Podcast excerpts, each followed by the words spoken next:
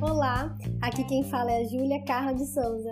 Eu sou psicóloga e esse é o meu podcast Terapia em Minutos.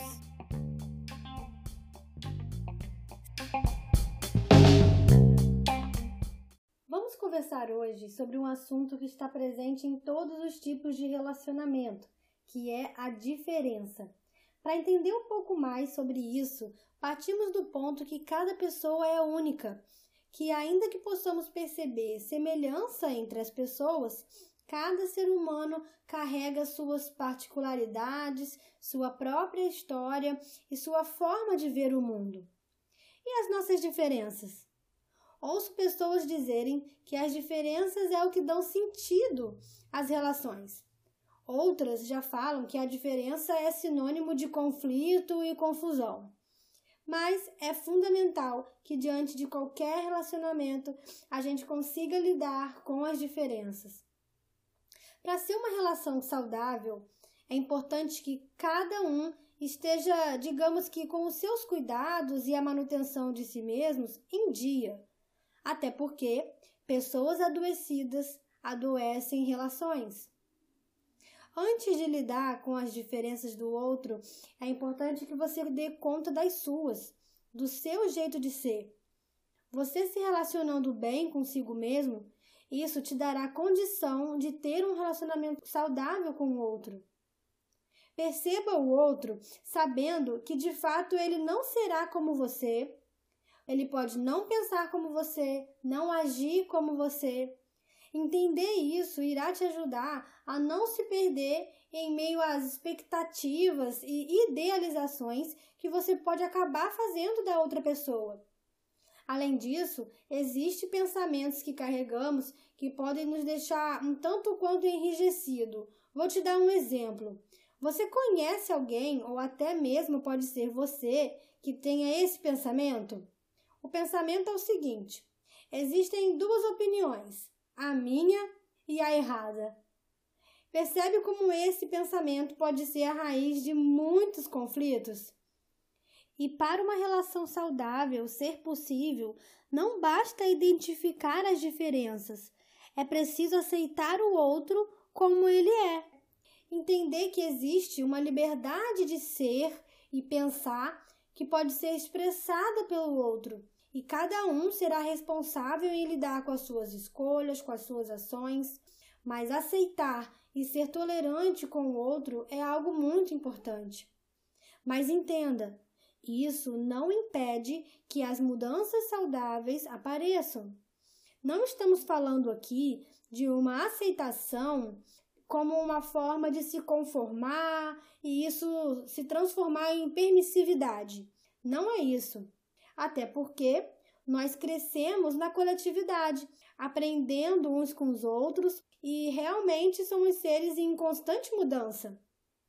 Mas é importante ter sabedoria para construir um diálogo com alteridade. Gosto muito dessa palavra. Alteridade significa a condição do outro que é diferente.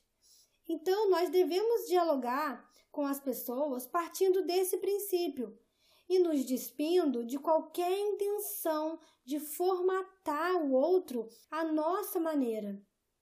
Bom, me ouvindo até aqui, você pode estar se perguntando: mas para um bom relacionamento dar certo, eu não teria que achar alguém parecido comigo? Bom, é realmente importante que você tenha claro para si mesmo alguns de seus critérios. É importante que você saiba discernir que tipo de relacionamento você gostaria de construir com alguém? Quais são os critérios inegociáveis e quais você estaria disposto a ser flexível? Essas são questões importantes que nos ajudam nos momentos em que temos que fazer uma escolha e tomar uma decisão diante do outro. É importante encontrar pontos de afinidade que possibilitam caminhar na mesma estrada, sabe? Mas que fique claro que o outro terá as suas diferenças. Eu vou te contar um exemplo que pode nos ajudar a entender mais sobre esse tema. Certa vez estava conversando com uma pessoa e ela relatava o quanto estava surpresa com a mudança do companheiro dela. ela relatava que a mudança tinha sido negativa e desagradável na visão dela. E depois de um tempo, ela percebeu que, na verdade, ela que engessou a imagem dele como uma única forma. Por isso, era praticamente impossível dela imaginar que o companheiro que ela se relacionava fosse mudar. É como se ela conseguisse prever os pensamentos dele, prever as ações dele o tempo todo.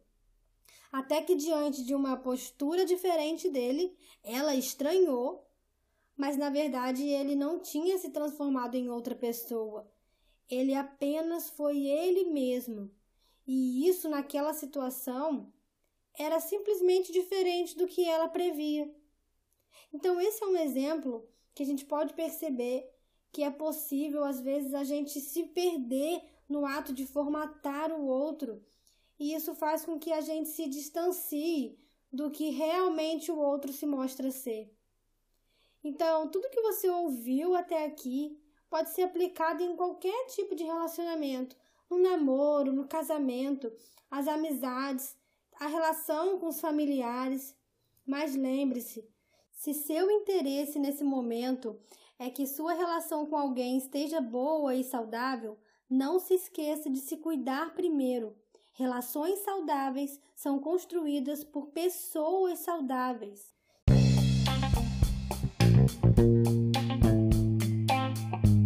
Obrigada por me fazer companhia até aqui. Espero que esse conteúdo tenha feito sentido para você. Você pode me encontrar também lá no Instagram através do arroba e a gente se encontra semana que vem aqui para mais um Terapia em Minutos.